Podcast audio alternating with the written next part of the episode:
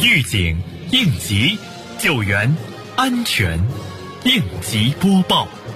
本节目由西安市应急管理局支持播出。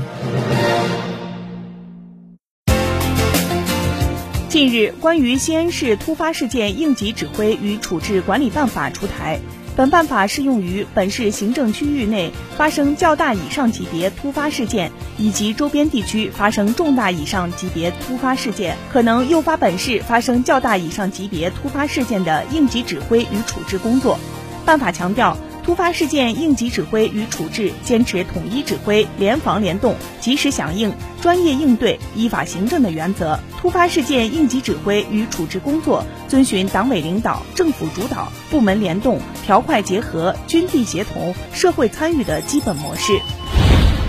日前，蓝田县应急管理局对两家工业企业开展有限空间作业专项检查。执法人员重点检查污水池、喷漆房等有限空间作业场所，对检查中发现存在有限空间辨识不全、无明显警示标识、未配备通风检测仪器等问题，已责令企业限期整改。下一步，蓝田县应急管理局将持续加大有限空间作业专项执法力度，落实企业主体责任。对于隐患整改不到位、有令不行、有禁不止的企业，将按照法律法规依法处理，坚决防范和遏制生产安全事故的发生。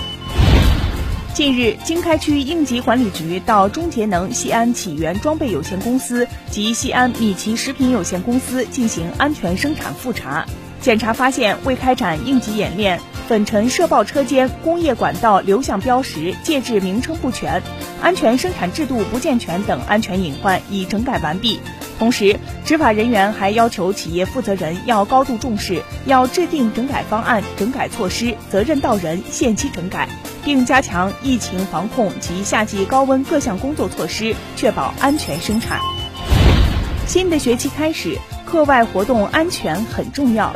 西安交通旅游广播、西安应急广播提醒您：学生课外活动时要远离建筑工地、道路等存在安全隐患的场所，不到坑、池、塘、沟、河流、水坝等不安全的地方游泳玩耍。出门一定要告知父母长辈和谁在什么地方玩，要注意时间，不要很晚到家，以免父母担心。不进入游戏厅、歌舞厅、网吧等人员杂乱、不适宜未成年人的场所。不拉帮结伙，不打架斗殴。